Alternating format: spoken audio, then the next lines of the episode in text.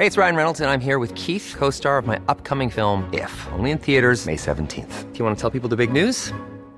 All right, I'll do. Sign up now and you'll get unlimited for $15 a month in six months of Paramount Plus Essential Plan on us. Mintmobile.com slash switch. Upfront payment of $45 equivalent to $15 per month. Unlimited over 40 gigabytes per month. Face lower speeds. Videos at 480p. Active Mint customers by 531.24 get six months of Paramount Plus Essential Plan. Auto renews after six months. Offer ends May 31st, 2024. Separate Paramount Plus registration required. Terms and conditions apply if rated PG. I'm Sandra, and I'm just the professional your small business was looking for. But you didn't hire me because you didn't use LinkedIn jobs. LinkedIn has professionals you can't find anywhere else, including those who aren't actively looking for a new job but might be open to the perfect role, like me. In a given month, over 70% of LinkedIn users don't visit other leading job sites. So if you're not looking on LinkedIn, you'll miss out on great candidates like Sandra. Start hiring professionals like a professional. Post your free job on linkedin.com/people today.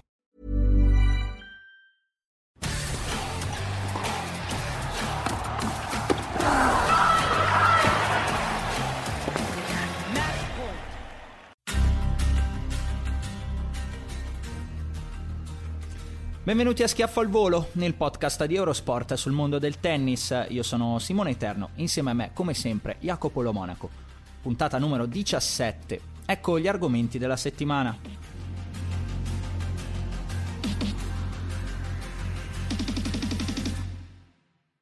L'Ever Cup è ancora una volta dominio Europa, chiacchiere e discussioni sul format. Urkac vince l'ATP 250 di Metz e prenota un posto all'ATP Finals. Annette Kontaveit, regina d'Ostrava. Tra novità e indiscrezioni, le nuove mosse dell'ATP. E per concludere, come sempre, lo schiaffo della settimana. Ciao Jacopo, 22.41 di domenica 26 settembre. È passato un po' di tempo, eh? non ci sentivamo da tanto. Ti sono mancato? Molto. Immagino. Adesso torna tutto, è la puntata numero 17, ora capisco Perché? tante cose. Perché? Perché? Perché?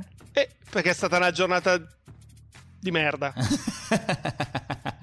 Ma il 17 non è vero che Punto. porta, non è vero che porta male. A me porta, a me porta male. Negli Stati Uniti non, non porta perché il male. 17, lo so, sei- ma a me tu- porta male. Tu che sei filo americano, nel 17 non dovrebbe portarti male, è il 13 di cui dovresti essere terrorizzato. Ri- ri- Ribadisco, a me il 17 non non ha portato bene, soprattutto negli ultimi anni. Va bene, niente, ok. Allora il 17 quindi sarà una puntata dove parti un po' dove parti un po' mm, in sordina, ma ti tireremo, ti tireremo fuori noi con tante chiacchiere perché c'è tanto di cui discutere. Direi che si parte dalla fine, cioè da, da quanto è appena successo, da quanto eh, si è appena terminato, anzi c'era ancora pochi minuti fa l'esibizione.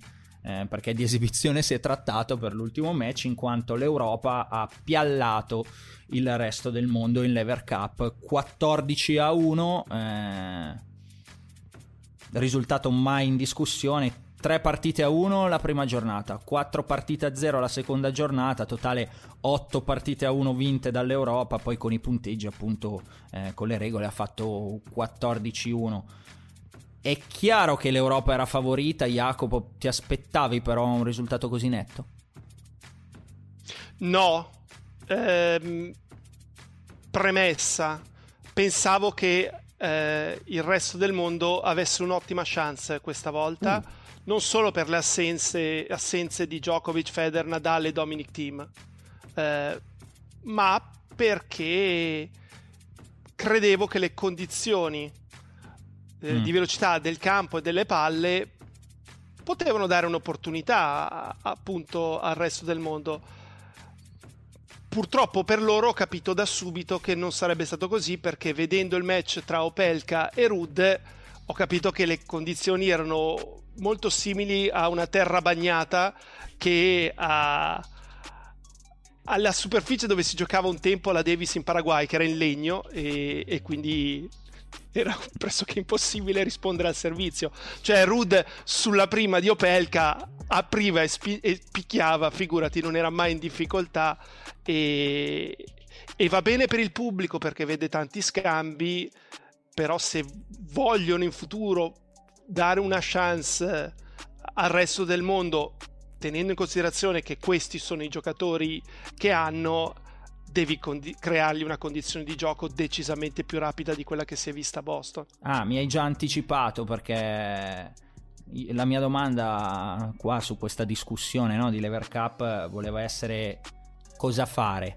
eh, perché tu puoi organizzare no mi è apparsa questa Lever Cup che tu come qualcuno che organizza una festa pazzesca, no? Sceglie una location incredibile, eh, sceglie un menu bellissimo, eh, sceglie un DJ della Madonna, invita, eh, organizza, mette su tutto, tutta la cosa più bella, poi però non viene nessuno. Hai capito? Più o meno il paragone è quella roba lì. Cioè, tu dici, eh, eh ma come? Non, non l'ha invitata poi la gente? Eh no, eh, guarda, eh, sono rimasti così.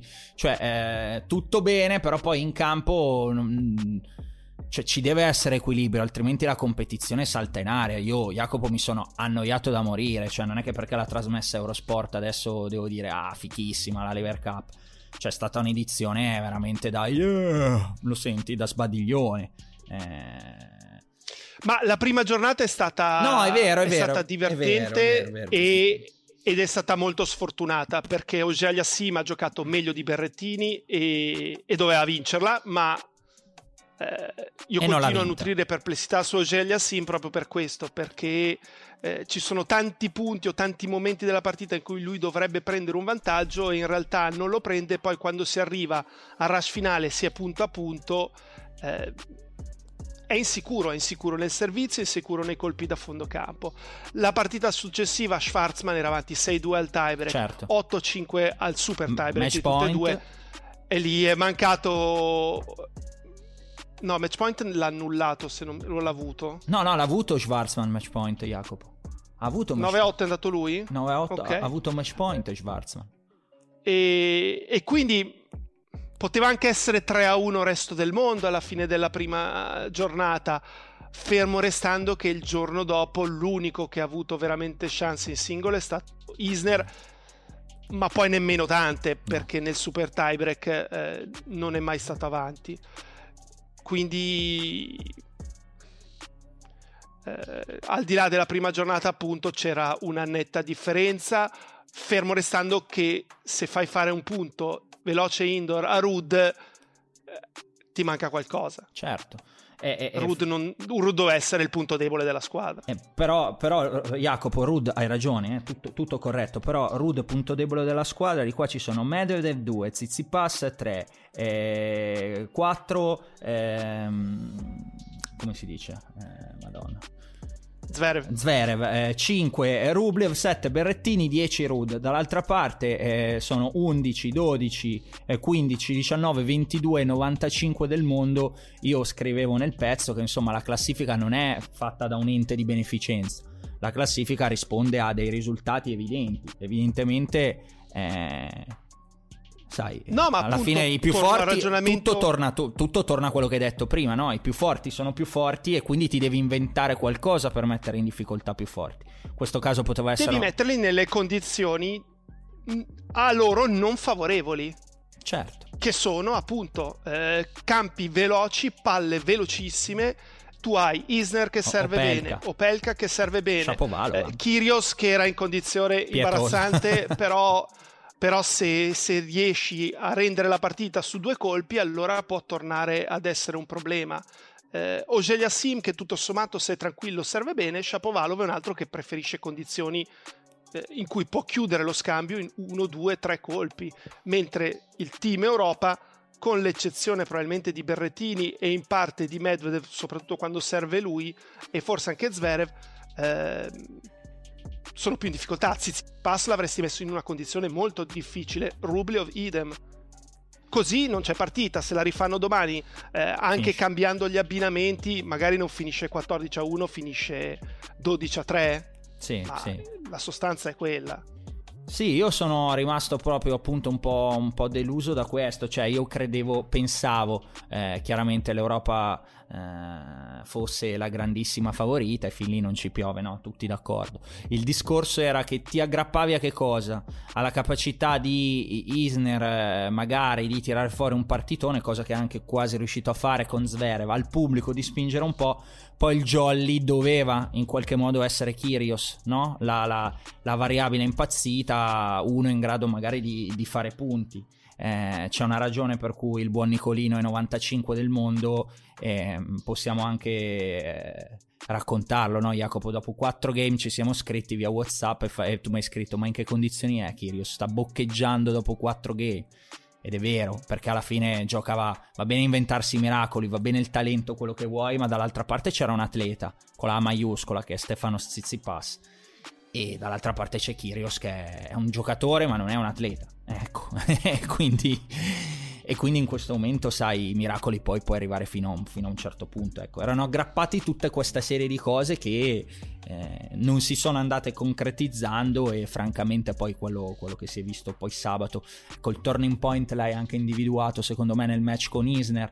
Eh, se anziché 7 a 1 vanno 5 a 3 non cambia niente, l'Europa vince, però magari ci restituisce un doppio più competitivo già nel corso del sabato che stanno lì e magari provano a fare il punto e di conseguenza una domenica di più senso. Ecco, il sabato è finito 4-0 Europa e di conseguenza 11-1 prima di oggi e ne è venuto fuori qualcosa di insomma di, di, di, così e così ecco non, ripeto senza, senza, competizione cioè se poi in campo ehm, nel punteggio non viene fuori qualcosa di, che ti tenga lì a livello di pathos ma stai 11 a 1 cioè voglio organizzare tutte queste figate eh, chiamiamole così, però poi non vendi niente.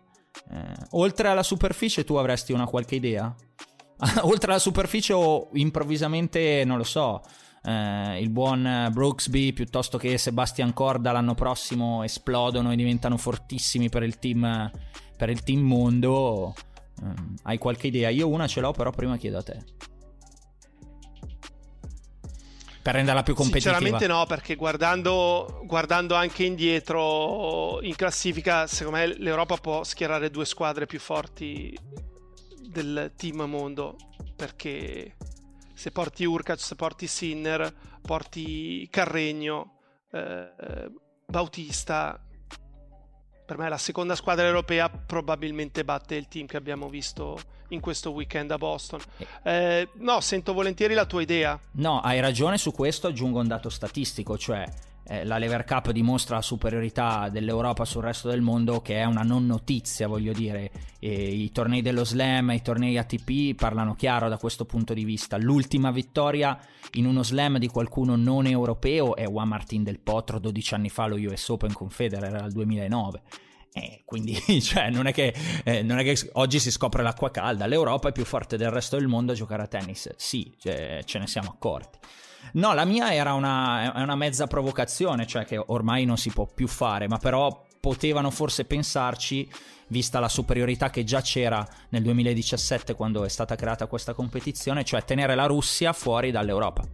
Eh, farla diventare proprio un'Europa nel senso di UE, di Unione Europea, eh, quindi tagliando o simile, no? Eh, qualcosa di simile, tagliando fuori i russi e facendo giocare i russi col resto del mondo. Ecco, se porti di là Rubliov e se porti di là Medvedev, allora qualcosina uh, può, può, può, iniziare a cambiare. Però penso che ormai non. Penso, sono sicuramente. Sono certo che non si possa più fare. Cioè, non è che dopo quattro edizioni dicono: ah no, scherzavamo, adesso la, la Russia gioca col resto del mondo. Era, era, questa la, la, mia mezza idea, cioè far diventare l'Europa effettivamente Europa inteso come Unione Europea o simile. Eh, a quel punto però porteresti anche fuori per dirti Djokovic se tornasse perché la Serbia non è Unione Europea. Però ecco, il senso poteva, poteva essere anche quello. Detta così non è Unione Europea neanche la Svizzera, quindi non potrebbe neanche giocare Federer. Eh, diciamo giochi sul fatto che comunque anche gli equilibri geopolitici mondiali, la Russia non fa parte del, di quella che è considerata Europa, cioè la Russia è, un, è sempre stato un blocco a sé stante e quindi lo fai, lo fai partecipare come, come fuori dal, come dall'Europa. Jacopo, tu che sei esperto anche di golf, in Ryder Cup, visto che si sta giocando, i giocatori russi, adesso che ce ne siano, eh, sono, sono, possono essere convocati dal team europeo? Non lo so, non ma lo non ricordo giocatori russi forti a golf.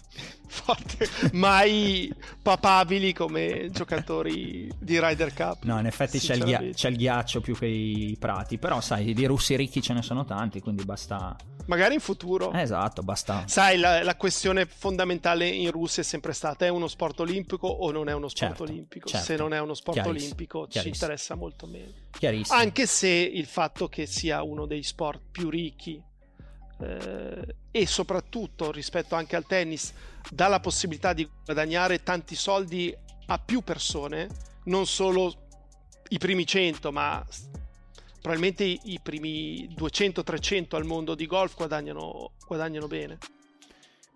Chiaro, sì, sì, sì, sì, quindi mm, si da prendere in considerazione. Io ho fatto una domanda pensato, pensando alla vastità del, del territorio e come al solito non dici vabbè qua dentro qualcuno bravo a fare questa cosa qua ci sarà però è anche vero che eh, la Russia non è che abbia questi grandissimi territori verdi ecco. Almeno che non si vada nella parte sotto quella più legata insomma sul Mar Nero eh, eccetera eccetera. Però eh, sì in effetti no l'alternativa pot- potrebbe essere però vai a perdere l'idea iniziale di creare appunto una, qualcosa che era molto simile a Ryder Cup, quello che hanno fatto con l'All Star Game negli ultimi anni. Eh, potresti prendere il numero 1 e il numero 2 al mondo eh, e uno va con Borg, l'altro va con Mecchero e insieme scelgono la squadra a modo di draft. Uh-huh. Eh, il numero 1 al mondo ha la prima scelta e si prende Zverev e, e, quindi crei anche comunque competizione perché chi non viene scelto da, dal numero uno dice ah come tu non mi hai scelto adesso ti faccio vedere io. E, e, via dicendo. E chi viene scelto per ultimo dice ah sì io sono l'ultimo. E, e ti faccio vedere potrebbe io. essere qualcosa di, ver- di divertente. Però certo non ci sarebbe più questa sfida continua negli anni Europa contro il resto del mondo non è detto che sarà sempre così. Magari fra dieci anni sette dei primi dieci giocatori del ranking eh, proverranno dal resto del mondo. Sì, chiaro, chiaro, chiaro. E a quel punto stravolgerla, stravolgerla eh, perché per un breve periodo storico non è funzionato, non ha senso. Mm alla fine noi siamo qua a discutere, ma scu- discutiamo sul presente quando organizzi queste cose, quando pensi a queste cose devi avere probabilmente un'ottica più a lungo periodo, no? Senza probabilmente, devi avere una visione più a lungo periodo della cosa e dici vabbè, eh, in questo periodo storico gli ultimi vent'anni sono stati tutti europei, va bene, eh, però è anche vero che prima erano stati tantissimo americani, eh, quindi speri che qualcosa venga fuori, o anche australiani in passato, quindi speri che qualcosa si inverta e che adesso magari fanno 10 anni a vincere l'Europa, 5 anni quelli che sono, e poi tra un po' cambia e, e vinceranno gli americani se avranno, se avranno, dei giocatori forti. Era semplicemente dettata tutta questa analisi dal fatto che, insomma, delle quattro edizioni, questa edizione qua ma anche proprio a livello di pathos, secondo me, ha, ha, ha spinto poco. Credo che l'assenza di, di Federer, eh, Nadal, di Federer Nadal soprattutto abbia, abbia fatto tanto. Cioè, v- vedevo il, anche i cambi campo, no? Eh, con Federer Nadal sempre lì erano molto più vivi, molto più... Ehm, reattivi eh, dal punto di vista del, del pathos, sai, pacche, consigli, eccetera, eccetera. È stata un po' più floscia eh, questa, questa edizione anche a livello di, di, spirito di squadra. Io ho avuto questa sensazione. Poi è vero che non è che eh, tutti possono essere amici Ma o tutti possono Simone, essere visto... quel carisma. Dimmi. Hai visto quello che è successo dopo il doppio di venerdì? Hai vista quella, sì. quella clip? Sì, sì, l'ho vista. Il riferimento a Zverev, eh, la battuta... In cui Zverev, nel momento in cui stringe la mano, dice questo sarà l'unico punto che, che farete. Sì. E il team resto del mondo... Eh, non la prende benissimo. Non mi ricordo chi sia stato, se è stato eh, Isner a, a, raccontare l'episodio, poi al resto della squadra. E, e alla fine ha avuto ragione Zverev. Ha avuto ragione Zverev. non hanno più fatto un punto. È vero. E, um, Opelka ha fatto anche, non so se l'hai notato, un riferimento alla vicenda La di battuta. Zverev. Sì, alla vicenda cosa fa... Però ha avuto ragione Zverev, sì. Ha detto che è anche innocente. Esatto. era quella, era quella, era quella battuta. Fa good point, uh, Maker. Ho detto sì. bu- buon punto. Vabbè, questa è una vicenda extra di cui già avevamo accennato, insomma, già abbiamo discusso. Vabbè, quindi l'Ever Cup archiviata, appuntamento all'anno prossimo, si va a Londra, vediamo se faranno una superficie più veloce, vedremo se si inventeranno qualcosa per provare a creare un po' più di partita, vedremo se Corda e Brooksby diventano fortissimi nel 2022 e saranno lì a giocare a, a creare qualcosa di diverso, insomma vedremo uh, cosa ne verrà fuori. Questa settimana però non c'è stata solo, solo l'Ever Cup, eh, c'è stato un po' di tennis anche fuori, due tornei ATP 250, un torneo WTA 500. Direi di partire da quello che più ci interessa, eh, in ottica legata in qualche modo a, agli italiani, ovvero il successo di Urkac a Metz. Perché in ottica legata agli italiani? Perché il successo di Urkac regala ulteriori 250 punti al, um, al polacco che sale nella race a 2755, supera Rud eh, di 100 punti esatti, va all'ottavo posto, ricordiamo che alla fine quelli buoni saranno i primi 9 perché Nadal non va, a, non viene a Torino eh, Sinner in questo momento è a 500 punti esatti da, eh, da Urkaz e a 400 da Rud.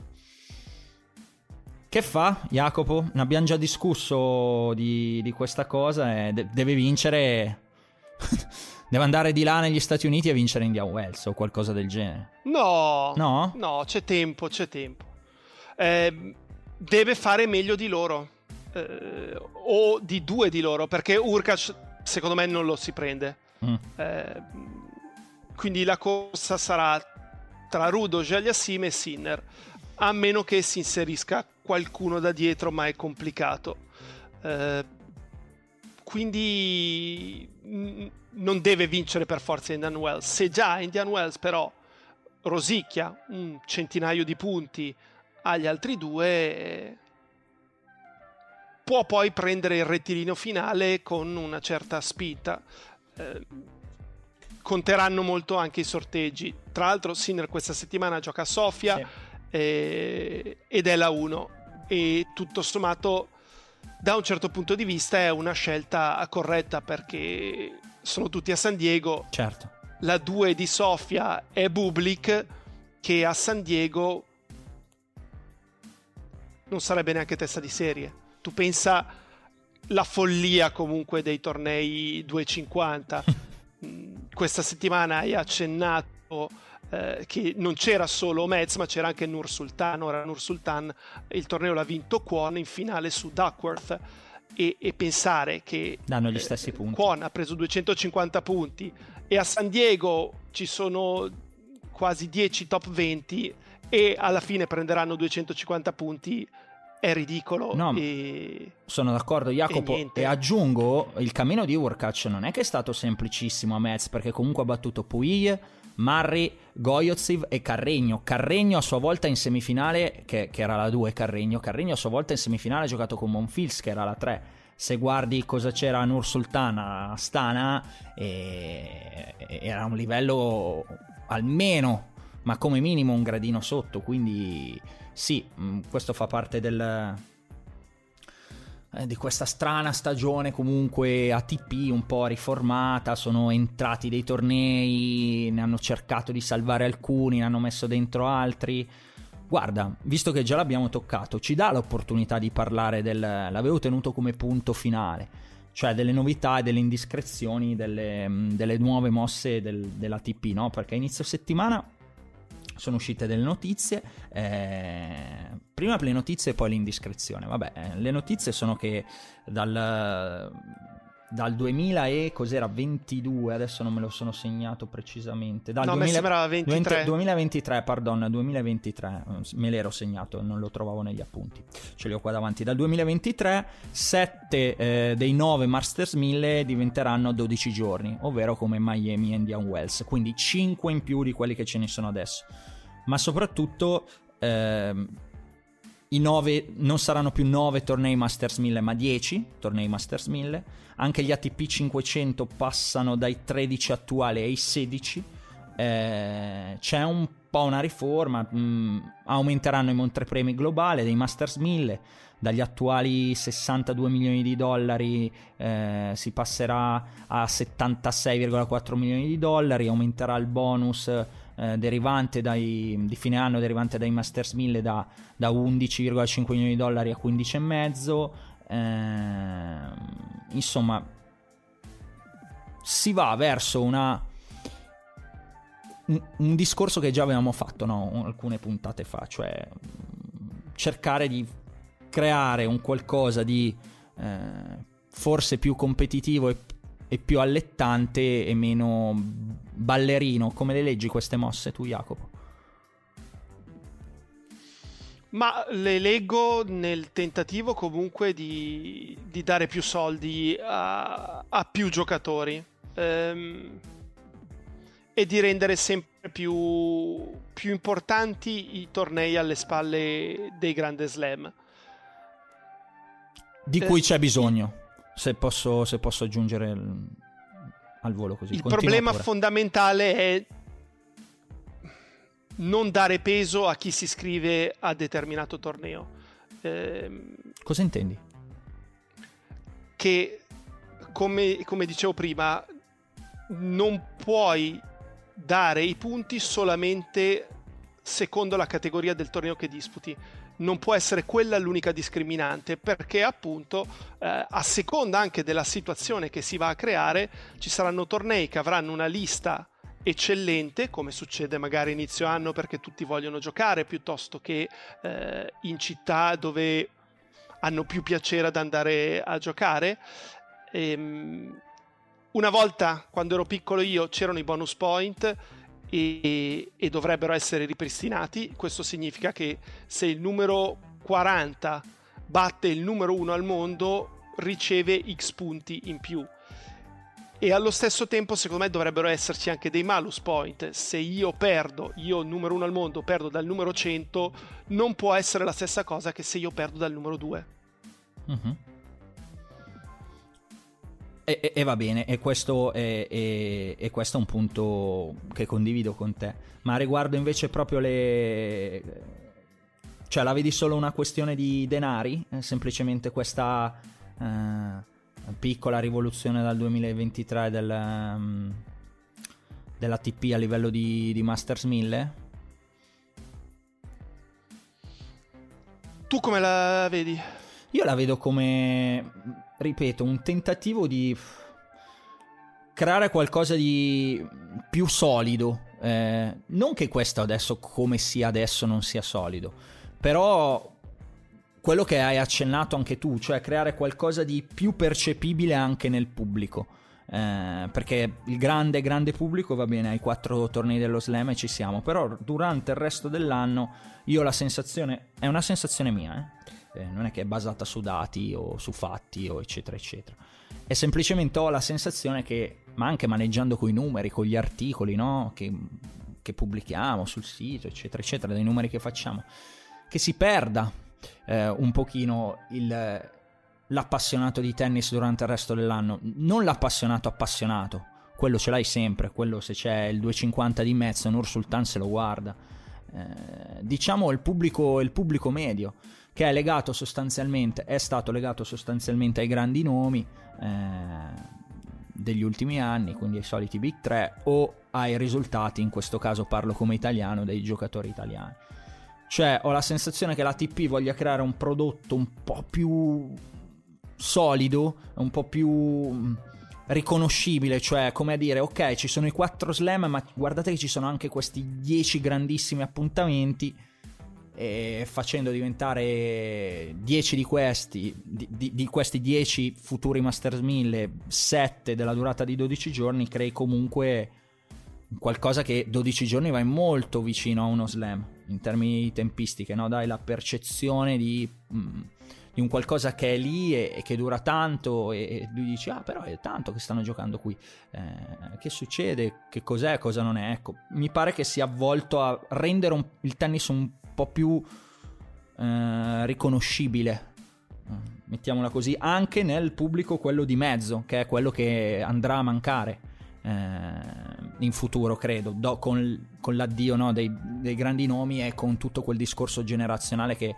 avevamo già accennato anche in questo caso, cioè il fatto che il pubblico del tennis è un pubblico piuttosto vecchio eh, in termini di età media, eccetera, eccetera. Quindi cercano di creare qualcosa che sia più riconoscibile. Io la trovo una mossa che ci può stare. Poi sotto si creeranno, penso, ulteriori spaccature non semplici di gestione perché chi riuscirà a partecipare a questi va bene, si amplia un po' il discorso e riuscirà a fare un po' più di soldi. Tutti quelli che non riusciranno, credo che soldi di conseguenza ce ne saranno un po' meno sotto e quindi, e quindi si faticherà. Questa è la mia sensazione. Eh, poi, poi, non lo so dove, dove andrà a finire. De- detta comunque per chiudere una linea, no? per tirarla, cioè tu la vedi come una cosa positiva o negativa? La vedo positiva, però eh, tu devi creare attesa mm. e creare mh, mm, qualcosa che sia comprensibile e continuativo. Benissimo, vuoi fare 10 tornei che sono i Masters 1000 o diventeranno 1500, quello che sarà? Tutti e 10 tornei devono essere identici, mm. con lo stesso numero di partecipanti, eh, con lo stesso numero di giorni e, e poi devi togliere sti cazzo di buy. I buy non devono esistere. Eh, perché poi la VTA si sbaglia e mette che il buy ha passato il turno battendo la Bencic ed è un problema, no? Il sito della VTA penso sia uno dei siti peggiori della storia dell'umanità.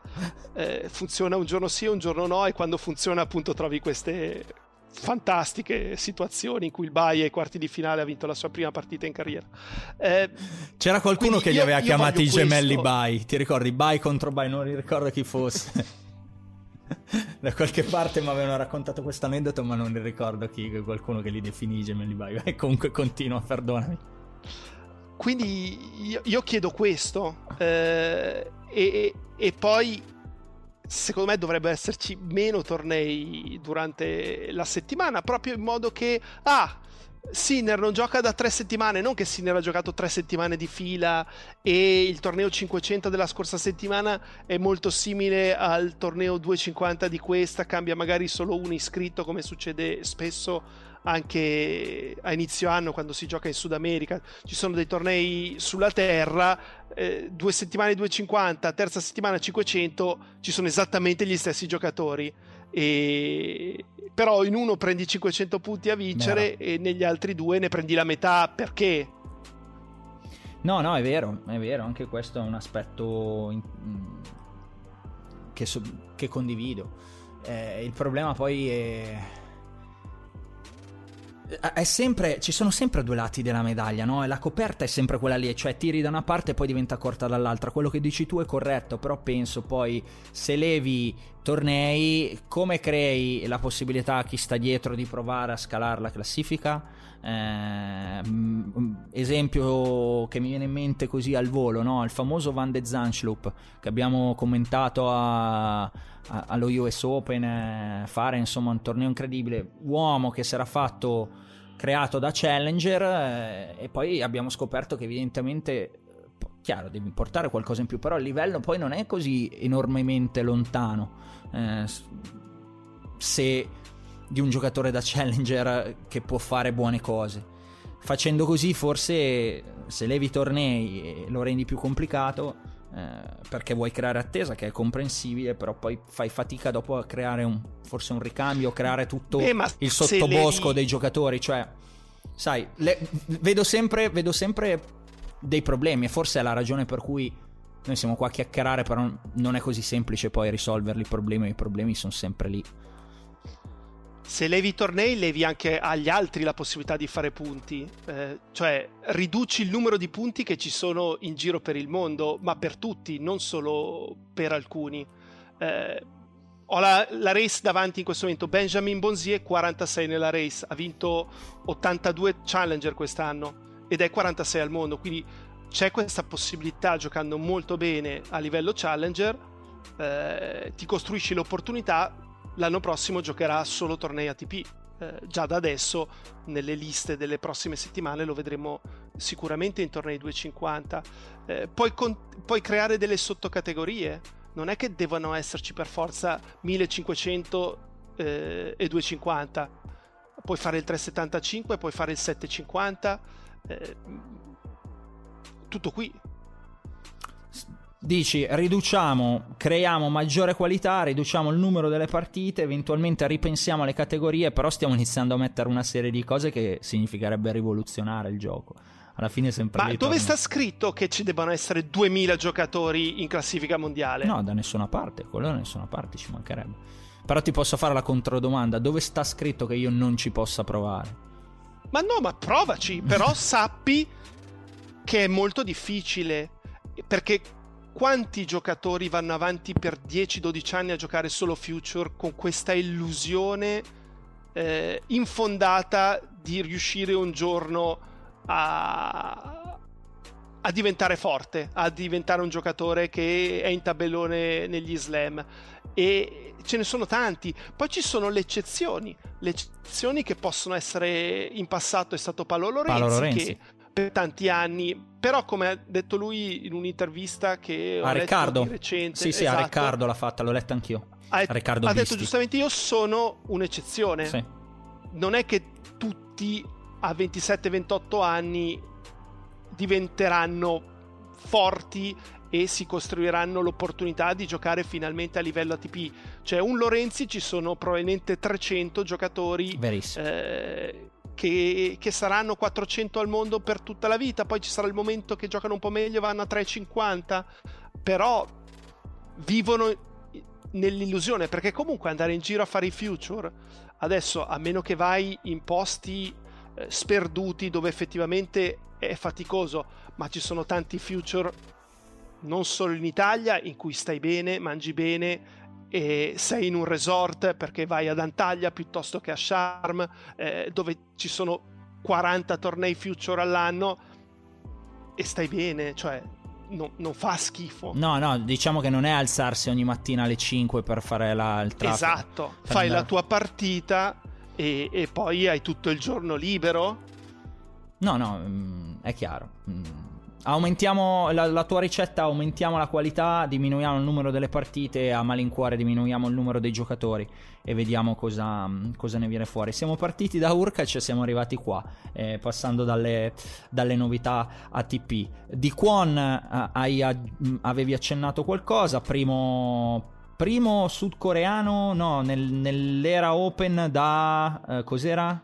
Lì torneo di Sydney 18, 18 anni fa. Mi, mi, è venuto da sorridere perché ho detto: Ah, già è vero, nel mezzo c'è stato Chung che ha fatto una semifinale di uno slam, però poi è scomparso. Chissà cosa fa il buon Chung adesso, lo, lo cercheremo nei prossimi. Io ho completamente perso, perso le tracce di Chung. Ehm, passiamo al femminile, dai, due parole su una giocatrice, Jacopo, che avevi segnalato eh, come, eh, come da tenere d'occhio sotto. sotto sotto la attenta guida di Tursonov, eh, ovvero Annette Kontaveit. Kontaveit ha vinto il WTA 500 di Ostrava, battendo mm, giocatrici di tu, davvero tutto rispetto, Cirstea, Badosa, Bencic, Kvitova e Saccari. Eh, mica male. No, ha vinto un gran torneo. Eh, e per fortuna è un 500. Nel senso che con le avversarie che ha battuto merita di prendersi questi 500 punti, tra l'altro le ha battute quasi tutte in modo convincente, compreso oggi la Saccari. E, e niente, ribadisco quello che, che mi, sembra avessi detto durante il Facebook Live dello US Open. Mi aspetto ancora di più, mi aspetto che possa arrivare tra le prime 10 perché secondo me gioca bene, non ha particolari punti deboli, fa tutto piuttosto bene, deve solo avere un pochino più di sicurezza in se stessa e a suon di risultati, perché ricordiamoci prima lui US Open aveva vinto anche a Cleveland, eh, probabilmente si avvicinerà. Io sono molto convinto che, che possa fare veramente bene in futuro. Sì, e io sono contento per lei e anche per le sue amiche che il buon eh, Diego Barbiani mi passava mm, con degli stamp di Instagram nelle uscite a Tallinn, direi notevoli tutte quante, scusate l'escursus eh, extra, extra tennistico. No, e onestamente io non ho molto altro da aggiungere Jacopo perché avevi già avevi accennato tu a a lei perché confesso non ho, non ho visto niente del, del torneo di, di, Ostrava, cioè mi sono limitato a segnare i vari risultati, a dare un occhio. Ecco, quello che ho visto che, è, che, che è stato divertente mi è comparso da, da Twitter, ovvero Saccari e Ostapenko che se ne sono dette quattro al secondo turno, l'hai visto? Ho visto quelle immagini su Twitter, eh, beh, lo Stapenko è una che non si tiene le cose per sé. Eh, io, io, la trovo simpatica, mi fa ridere appunto. Eh, la Saccari sul campo secondo me sta sulle balle a tante, proprio per, per come gioca, ti, ti, porta un po' all'esaurimento. Però ho apprezzato molto oggi, eh, finita la partita, appena finita eh, sai quando poi una vince un torneo eh, non sa mai quanto secondo me deve festeggiare. O te ne sbatti oppure sei lì e dici vabbè aspetta le do la mano eh, e poi festeggio. Perché, perché sì è un tuo momento ma non vuoi magari esagerare Mancare di rispetto sì chiaro. E la Saccari è stata molto brava perché si è avvicinata alla rete e ha allargato le braccia proprio per abbracciare la Contaveit. Quando vedi la tua avversaria che comunque ti viene incontro per abbracciarti, dici ok, eh, sono libera un po' di fare quello che, che, voglio e guarda lei come l'ha presa bene. Quindi eh, l'ho trovata molto sportiva e non è la prima volta che, che fa un gesto simile.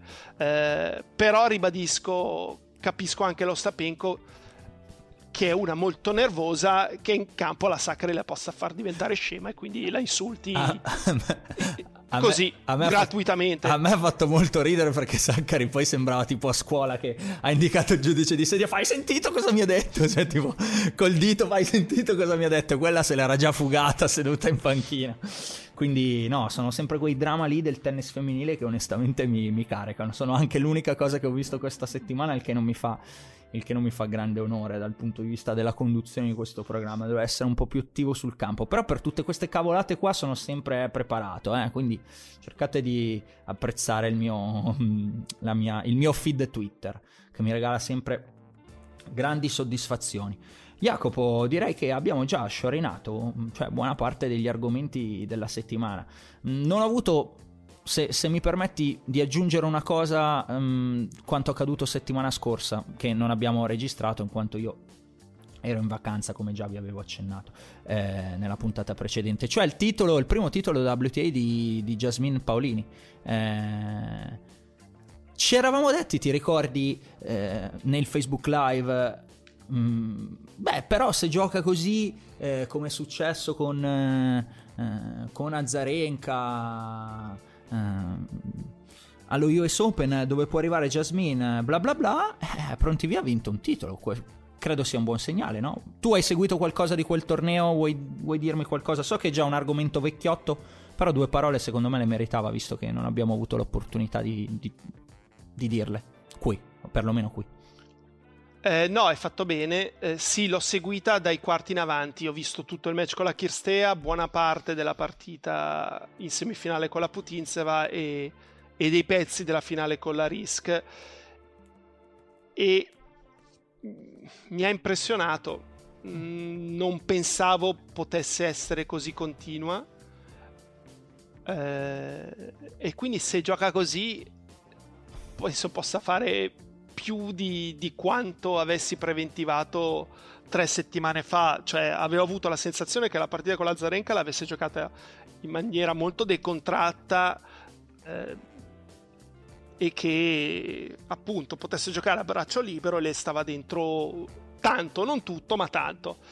E invece in situazioni di stress, di difficoltà, di, di partite in cui poi ti rendi conto che hai la chance, si è ripetuta, tra l'altro contro tre avversarie molto diverse l'una dall'altra e, e trovando delle contromisure a tutte e tre. Eh, secondo me il match più bello è stato proprio quello con la Kirstea nei quarti di finale perché lo stava vincendo a un certo punto in maniera netta, era 6-4, 3-0 e, e si è ritrovata sotto nel secondo e lo ha perso tra l'altro con due chiamate che non l'hanno resa felice perché per due volte il giudice di sedia ha cambiato la decisione del giudice di linea dando direttamente il punto alla Kirstea. E, e, questa è una cosa che mi dà un po' fastidio perché poi invece oggi nella finale ho visto la Cicciac su una palla molto simile dare il beneficio del dubbio alla Saccari e far rigiocare il punto e mi piacerebbe che i giudici di sedia trovassero un punto in comune, cioè uh-huh. non mhm. può essere uno che dice una cosa e l'altro che dica il contrario. A suo tempo, a proposito di questo, avevo parlato con un giudice di sedia internazionale che mi aveva spiegato che eh, si mette in una posizione complicata nel momento in cui dice a un giocatore no ma tu non eri in grado di difenderti su quella palla e la chiamata non eh, ti ha infastidito perché lui mi può dire sì secondo te perché tu non sei capace di farlo ma io invece ti dico che io ce la facevo a tenere quel colpo in campo se non fosse arrivata la chiamata. E, e quindi effettivamente è, è, un dialogo che può essere complicato.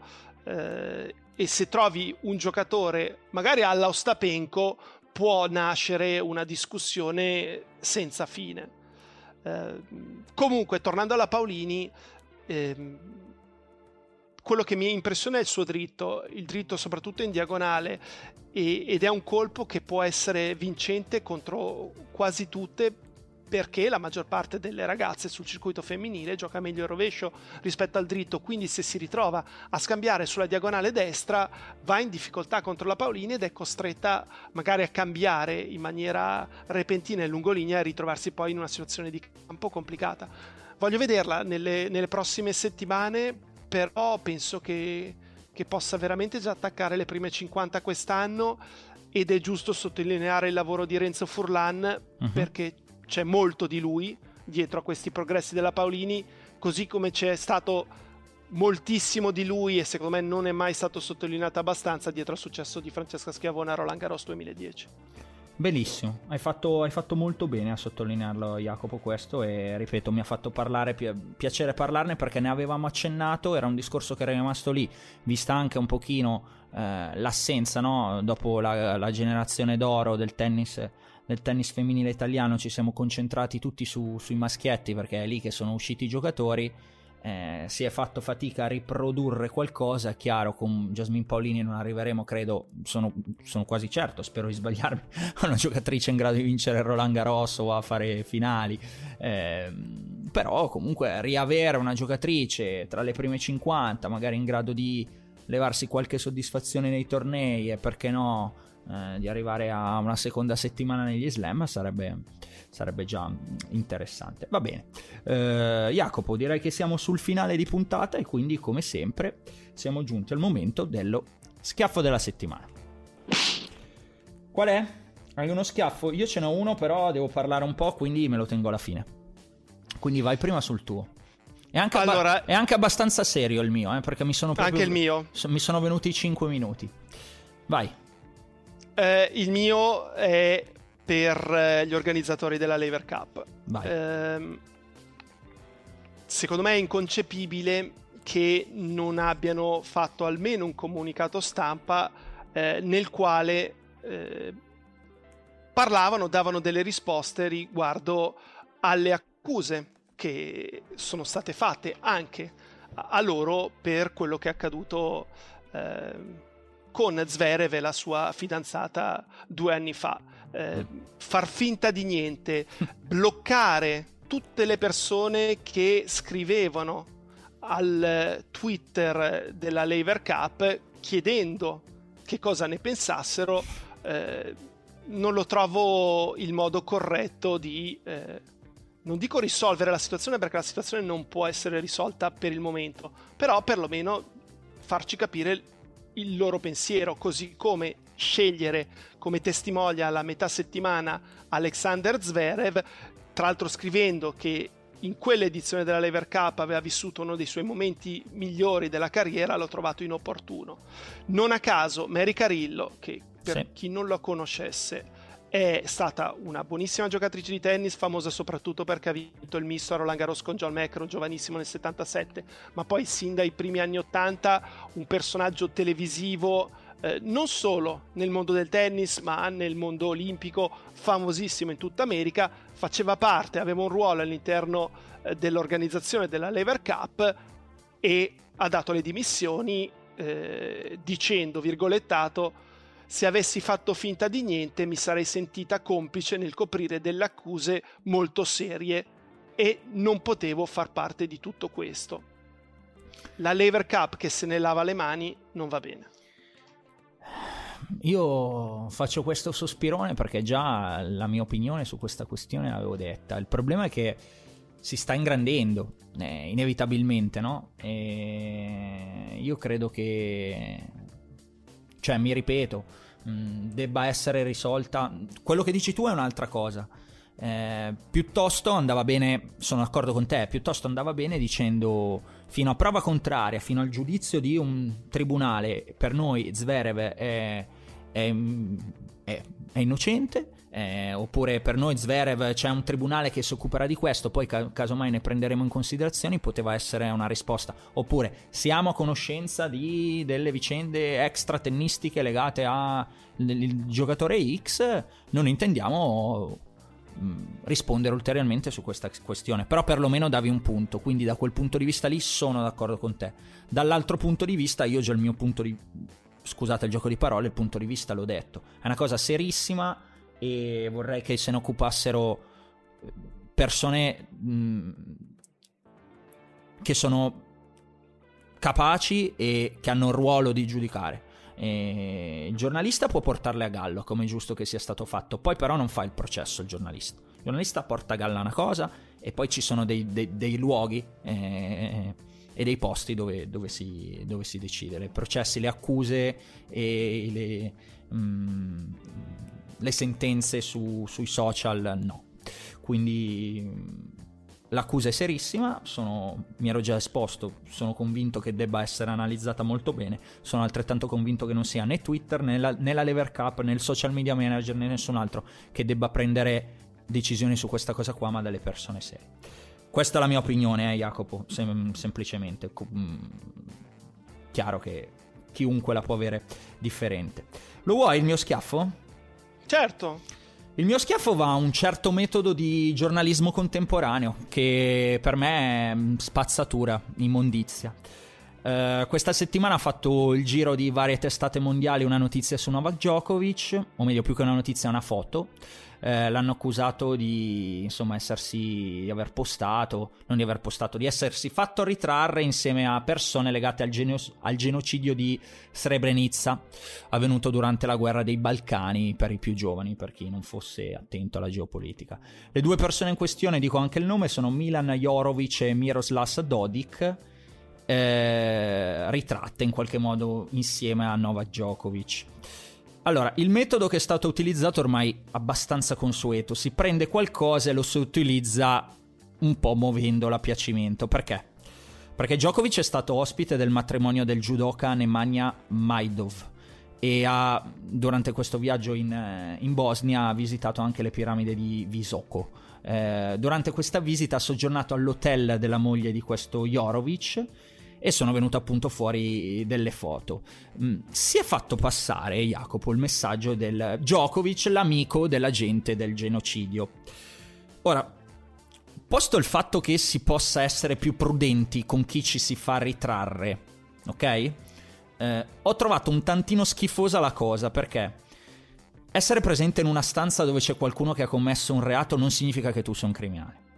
Eh, aggiungo, All'epoca dei fatti Djokovic era un bambino, eh, non è nemmeno detto che eh, conoscesse eh, il dettaglio di tutte le... Eh, come si dice, de- de- delle, delle persone che incontra un matrimonio in un hotel, specie considerando il tipo di personalità che è Djokovic che arriva e muove i paesi, no? Specialmente a quelle latitudini. Faccio delle ulteriori aggiunte. Eh, uno è un puntino sulla I um, il signor Jorovic non figura, eh, ovvero quello con cui è stato accusato, insomma, di Djokovic, ah, ti fai le persone con... Eh, ti fai le foto con le persone che hanno fatto un genocidio. Non figura tra le 21 persone incriminate dal Tribunale delle Nazioni Unite per i fatti di Srebrenica. Ma questo ovviamente bisognerebbe fare i giornalisti per andare a, a, a, a, mm, scriverlo, cosa che evidentemente non, non, si fa più molto. Aggiungo ancora e concludo eh, che nel 2014 Djokovic inviò molteplici aiuti alla Bosnia vittima di inondazione. La Bosnia è una regione eh, fortemente musulmana, no? Quindi diciamo che se la pensasse come i signori delle foto, che non metto in dubbio che abbiano fatto quelle cose, anzi, pur non essendo stato condannato, ci sono dei legami perché era il vice di un generale, non voglio entrare in questi dettagli, però se diciamo che Djokovic fosse a favore della pulizia etnica, mi viene da pensare che se arrivano le inondazioni in Bosnia fa finta di niente e non va a aiutare delle zone a maggioranza musulmana. Quindi eh, chiudo dicendo che ehm, evidentemente Djokovic può non stare simpatico, no? E questo mi può andare anche bene, eh, ci mancherebbe. Eh, però da qui a essere favorevole alla pulizia etnica, che è un po' il messaggio che si è voluto far passare, ce ne passa. La mia sensazione, Jacopo, è che Djokovic, adesso la dico perché mi sono anche rotto le scatole di tenermela un po' qua tra i denti, non sia allineato al pensiero comune su determinate vicende contemporanee, legacy vaccini in primis, ok? E quindi il diktat generale della comunicazione mondiale sia se si può sparare, spariamo. Ecco, questo qua non è giornalismo, Jacopo. Questo qua c'è un nome. È merda. Questa qua è merda, ok? Questo qua non è giornalismo, è merda, perché far passare uno che si mette in una foto eh, a un matrimonio con molteplici persone come l'amico dei genocidi o favorevole al genocidio è merda. C'è un nome. Quindi il mio schiaffo della settimana va al giornalismo di merda. Ho finito. Va bene. Ok. Era un po' pesantino, eh, però mi sono anche stufato, insomma, di, di certi metodi eh, contemporanee a cui veramente ti fanno la, passare la voglia e ti, te lo fanno buttare.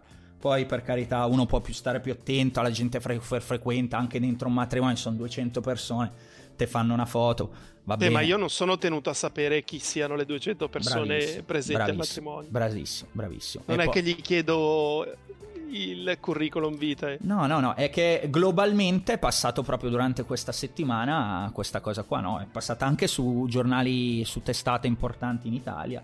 E, e, e si gioca, no? A lanciare lì questa cosina, questo messaggio, come a dire, ah, guarda che schifo che è. Mm, non, per me non si fa così.